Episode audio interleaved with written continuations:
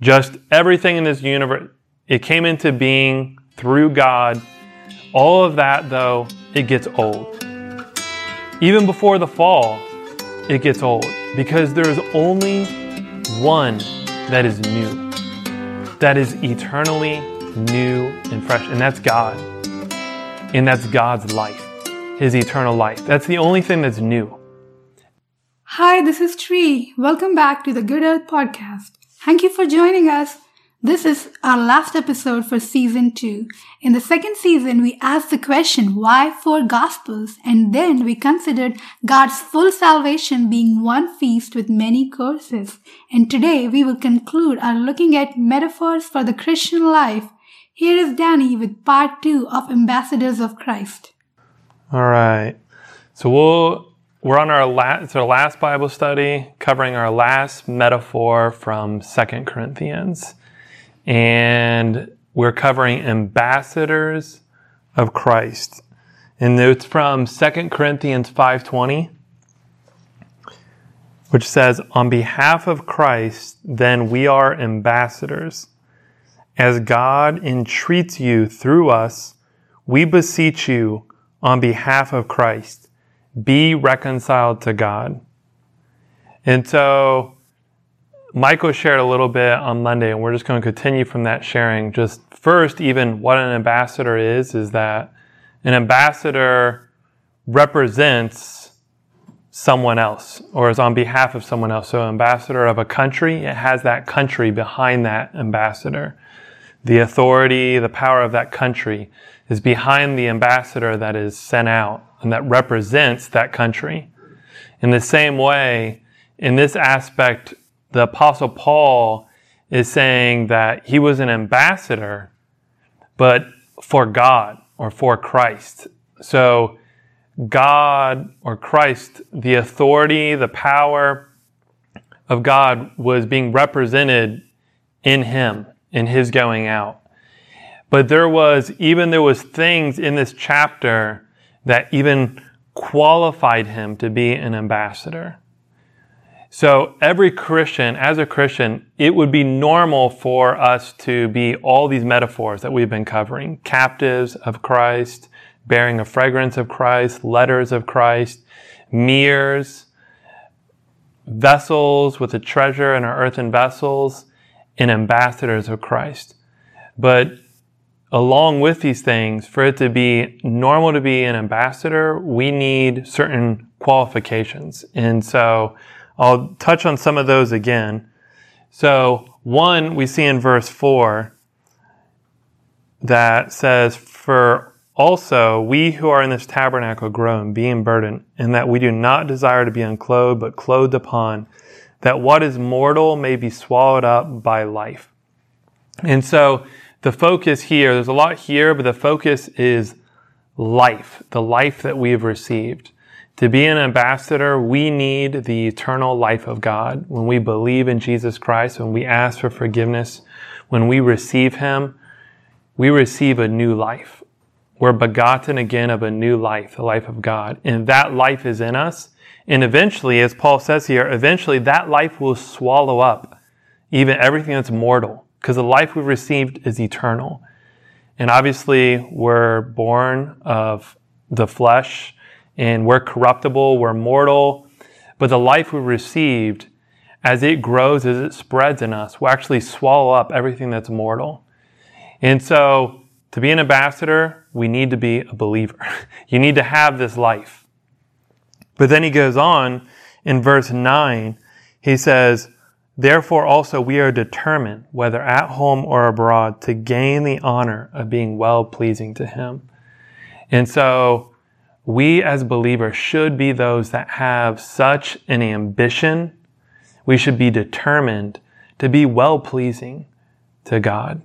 This should be, this should govern our decisions, the way we, the choices we make in our life, how we live our life. Is this well pleasing to God? Because it's very easy to grow up and be around others, and we try to please our family, we try to please the people we work for. It's very easy to try to please men. But first and foremost, as a Christian, our life should be to please God. And then he goes on in verse, and then we'll go to verse 14. He talks about the love of Christ. For the love of Christ constrains us because we have judged this, that one died for all, therefore all died. And he died for all that those who live may no longer live to themselves, but to him who died for them and has been raised. And so, not only does an ambassador have God's life, an ambassador is determined to be well pleasing to God, but they've experienced the love of Christ to such a degree that it constrains them. And actually, the word here, constrain, the Greek word, is it means like to be forcibly limited or like walled in where you only have one direction to go. It's like you don't even have a choice to go in. The, your experience of the love of Christ is so strong in this way. And so as believers, even to be a believer, we've experienced something of the love of the Lord. That the Lord loved us so much that he would die for us as sinners. And we've experienced, we've been touched by that love to even open, to confess, to receive him.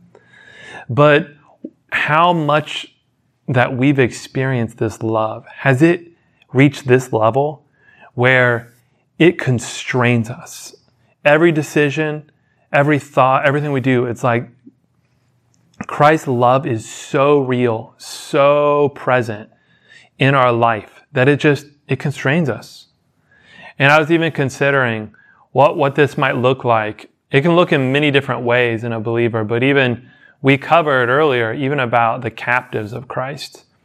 And when we covered that, we read some testimonies of martyrs that on the one hand, they were captives of Christ, bearing the fragrance of Christ, but they had experienced the love of Christ to this degree. Because you got to think, so the one, one of those examples that I read, it was in North Korea. The believers are brought forth. They're told to deny the Lord. They refuse. And so then they're made to lay on the ground and a steamroller is brought out. And think of this. You're there. All you have to do is say, Oh, I'm no longer a Christian. I'll, all I have to do is deny the Lord. It's simple, a few words. But they would refuse to say those words because the love of Christ constrained them to have them even lay there instead of denying the Lord, they would sing a song of love to the Lord. That's how much the love of Christ constrained them. And that also, the next part of this, it says that when we experience this love, like Paul did, he said, He died for all that those who live may no longer live to themselves.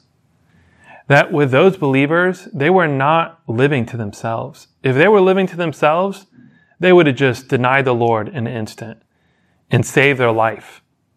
But they were no longer living to themselves. And this is what the love of Christ, as it becomes more real in our life and it constrains us more and more, this is our experience. More and more, our life is not for ourselves. I mean, we all start off this way even even our believing in the Lord. A lot of times, I know for me, sometimes it might be for myself. Well, I don't want I don't want to go to hell. I don't want to be. That's very bad. I don't want that. And even my believing is a lot for me, me, me. And it's like a lot of my love, a lot of my choices, it's all about me. It's all for the self. But when we really experience this love, Christ's selfless love that he was shown to us on the cross, His love for us, and it becomes real in our life. More and more, our life is less for the self, and it's more for Him. It's more, we are, we are determined to be well pleasing to Him, and we're constrained. Hey everybody, this is Caitlin. Are you looking for a church? We get together every Sunday morning at 11 a.m. to worship our Lord and Savior Jesus Christ and praise our God and Father. We warmly receive all in Christ, regardless of denominational background. Please visit churchinfairborn.org for more information. Now, back to Danny.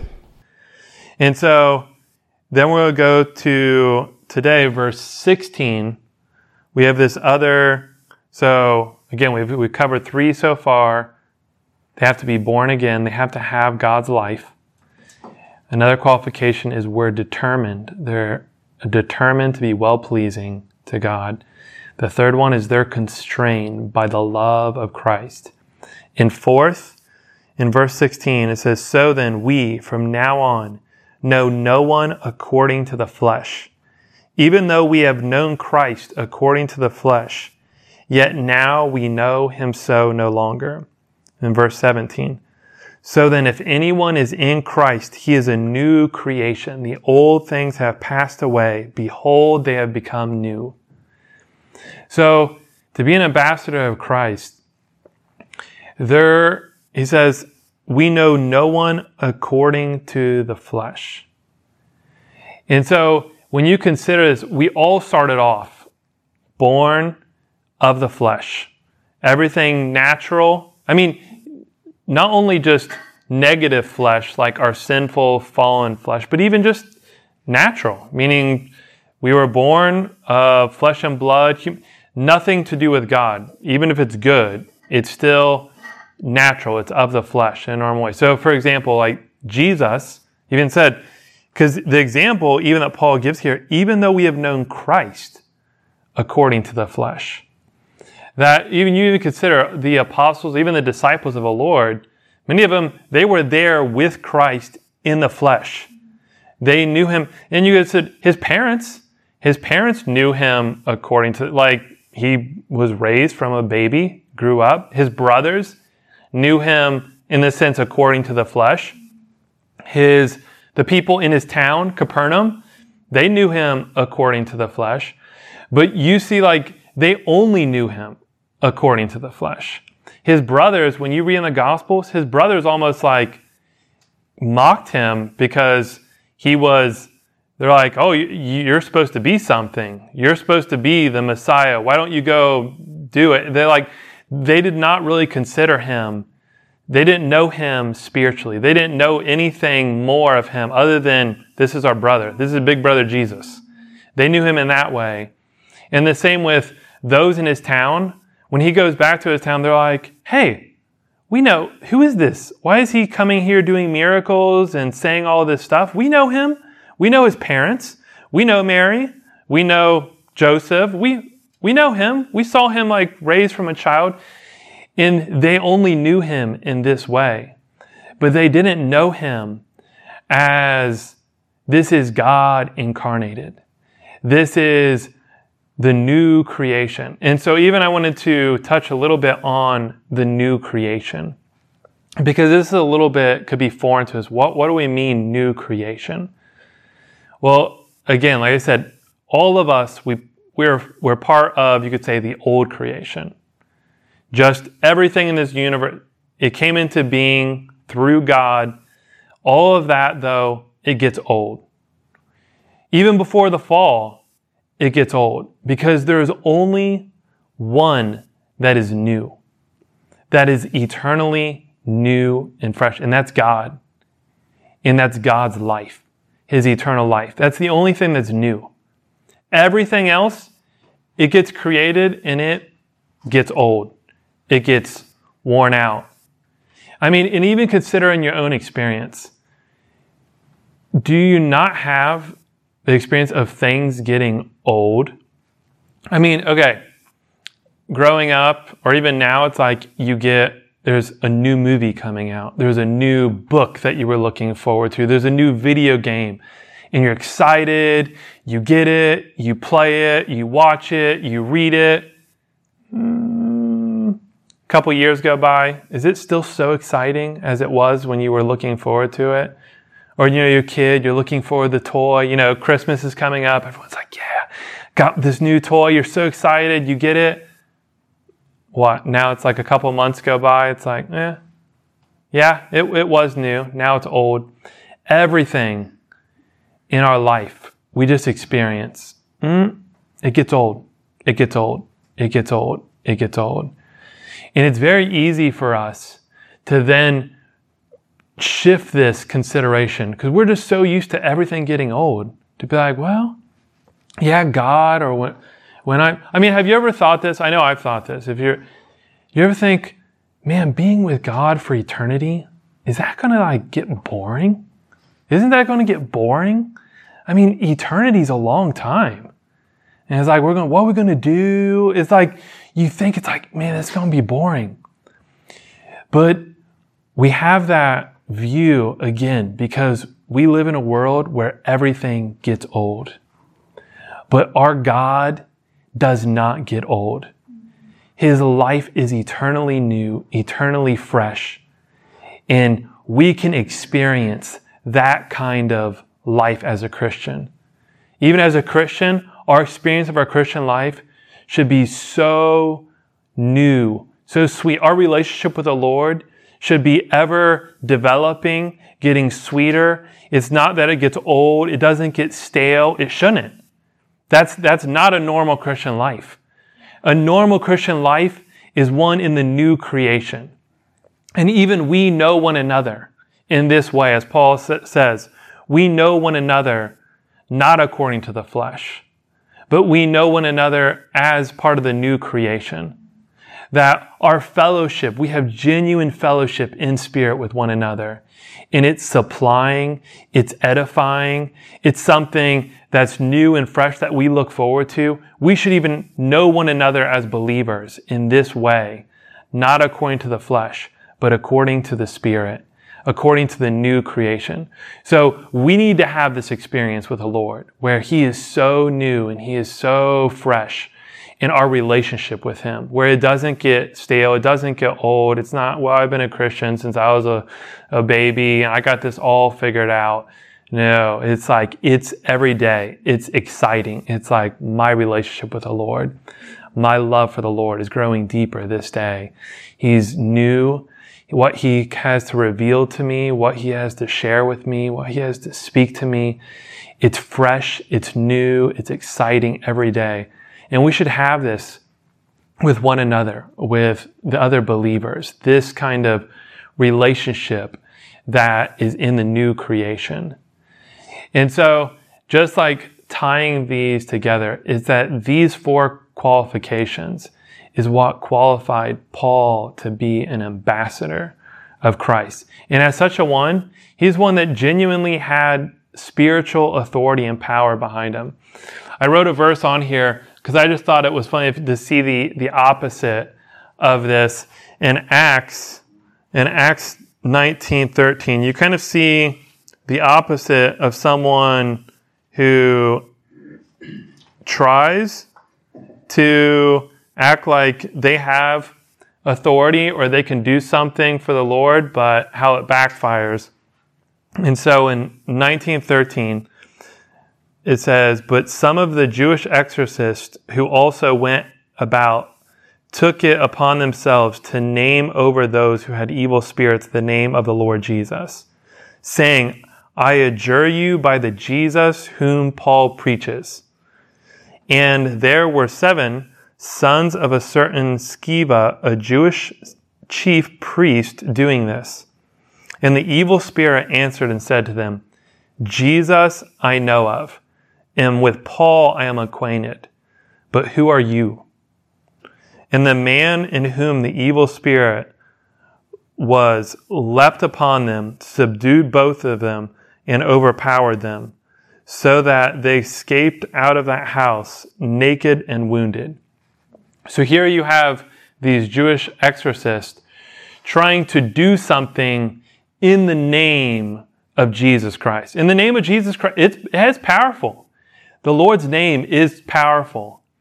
But they were not ambassadors of Christ. They had no backing from the Lord. And the demons knew this. And it was like, who are you? And then they got whooped. And it was like, because they had no authority and no power. But if that was Paul, and very clearly we've seen the Lord was behind him because he was an ambassador of the Lord. But we th- these qualifications made him such an ambassador. But it's not just Paul who's called to be an ambassador for the Lord. The Lord wants us all to be his ambassadors. All these metaphors are for our Christian life. It's normal that we would have this experience of all these metaphors in our Christian life, including being an ambassador. And so, just in this, in, in wrapping up, I just even like, I know for my myself and my own testimony is like, because I grew up as a Christian, I grew up in a Christian home, but because definitely I did not in these areas, I did have the first one. I'd say I was saved. I believed in the Lord, but I was not living my life at all for the Lord. It was completely for myself. And so through high school, through everything, it was like, I, I realized, I just recognized I was not in this position. I was not an ambassador. Yes, I should have been. But even in high school, it was so bad. I remember there was, there was a, a Christian in my grade. I remember in high school and he was, he was very known. Everyone knew he was a Christian. And maybe even like you'd say he was too much of a. So everyone like knew. And then even some of my friends would pick on him. And it was like, I didn't hang out with the best crowd. And it's like, my crowd would like make fun of him for being a Christian and be like, yeah, you Jesus freak or, you know, all these names like, and then even I would be with them as they're like mocking him and I would just sit there and not say anything. Or sometimes he would be like walking and they'd like kick his feet so he would fall and I would just sit there and watch it. And I was like, so here he is and they know he, he follows the Lord and they're persecuting him for it. But here I am, kind of, I follow the Lord, but it's hidden. It's like, I'm, I'm really not living for the Lord. No one knows that I'm living for the Lord. It's like, I'm, living for the Lord in like my secret way where it's really I'm living to myself. But it did start becoming my experience that the love of Christ started constraining me more and more. And then it just, that changed, it just changes you. It just changes your life. That instead of living for yourself, you just find, wow, I'm living more and more for the Lord. You have more and more of a desire. I want to be well pleasing to Him. I want to make Him happy. I want my life to matter to Him. And one way that can just help us in this, I know it helped me. It, it seems simple, but just even with our mouth, just telling the Lord to make this a normal prayer Lord Jesus, I love you. To just audibly say that because yes, it's like, well, it's in my heart. And that's, it is important that it's in our heart. But always in the Bible, both of these go together. Our heart believing, our mouth confessing. It's again and again. Even it says in Romans about our salvation, about believing that God has raised Jesus from the dead. We believe it in our heart. But also we confess with our mouth that Jesus is Lord. And so it's good that we should love the Lord in our heart. We should have many prayers, many conversations, but also with our mouth, it is good every day just to tell the Lord, Lord, I love you. And just over the time of telling the Lord that you love Him, opening to Him, more and more, and you experiencing His love to a higher degree, that that love will start constraining you. You will start living for Him. You'll start living a life to be well pleasing to Him. You'll start experiencing Him in His newness, in His freshness, and even the sweetness of being with other believers and having fellowship that imparts life that is so enjoyable, that is so sweet. And more and more, this becomes normal where you become just an ambassador you become ambassador of Christ to your family, to your friends, to your classmates, when you get job, to your coworkers, to your neighbors. You just, and you have the backing. The Lord's behind you because you, He's produced you as such a one. Let us recap these qualifications of an ambassador of Christ. One, we need the eternal life that swallows up death in us. 2. The ambition to please God. 3. Experience of Christ's love constraining us that we may no longer live to ourselves but to Him. 4. To be His new creation, not seeking to know others according to the flesh, but according to the Spirit. This wraps up season two. Look for season three at the beginning of the next year, 2022. Until then, we wish you the best as 2021 comes to an end. Happy holidays!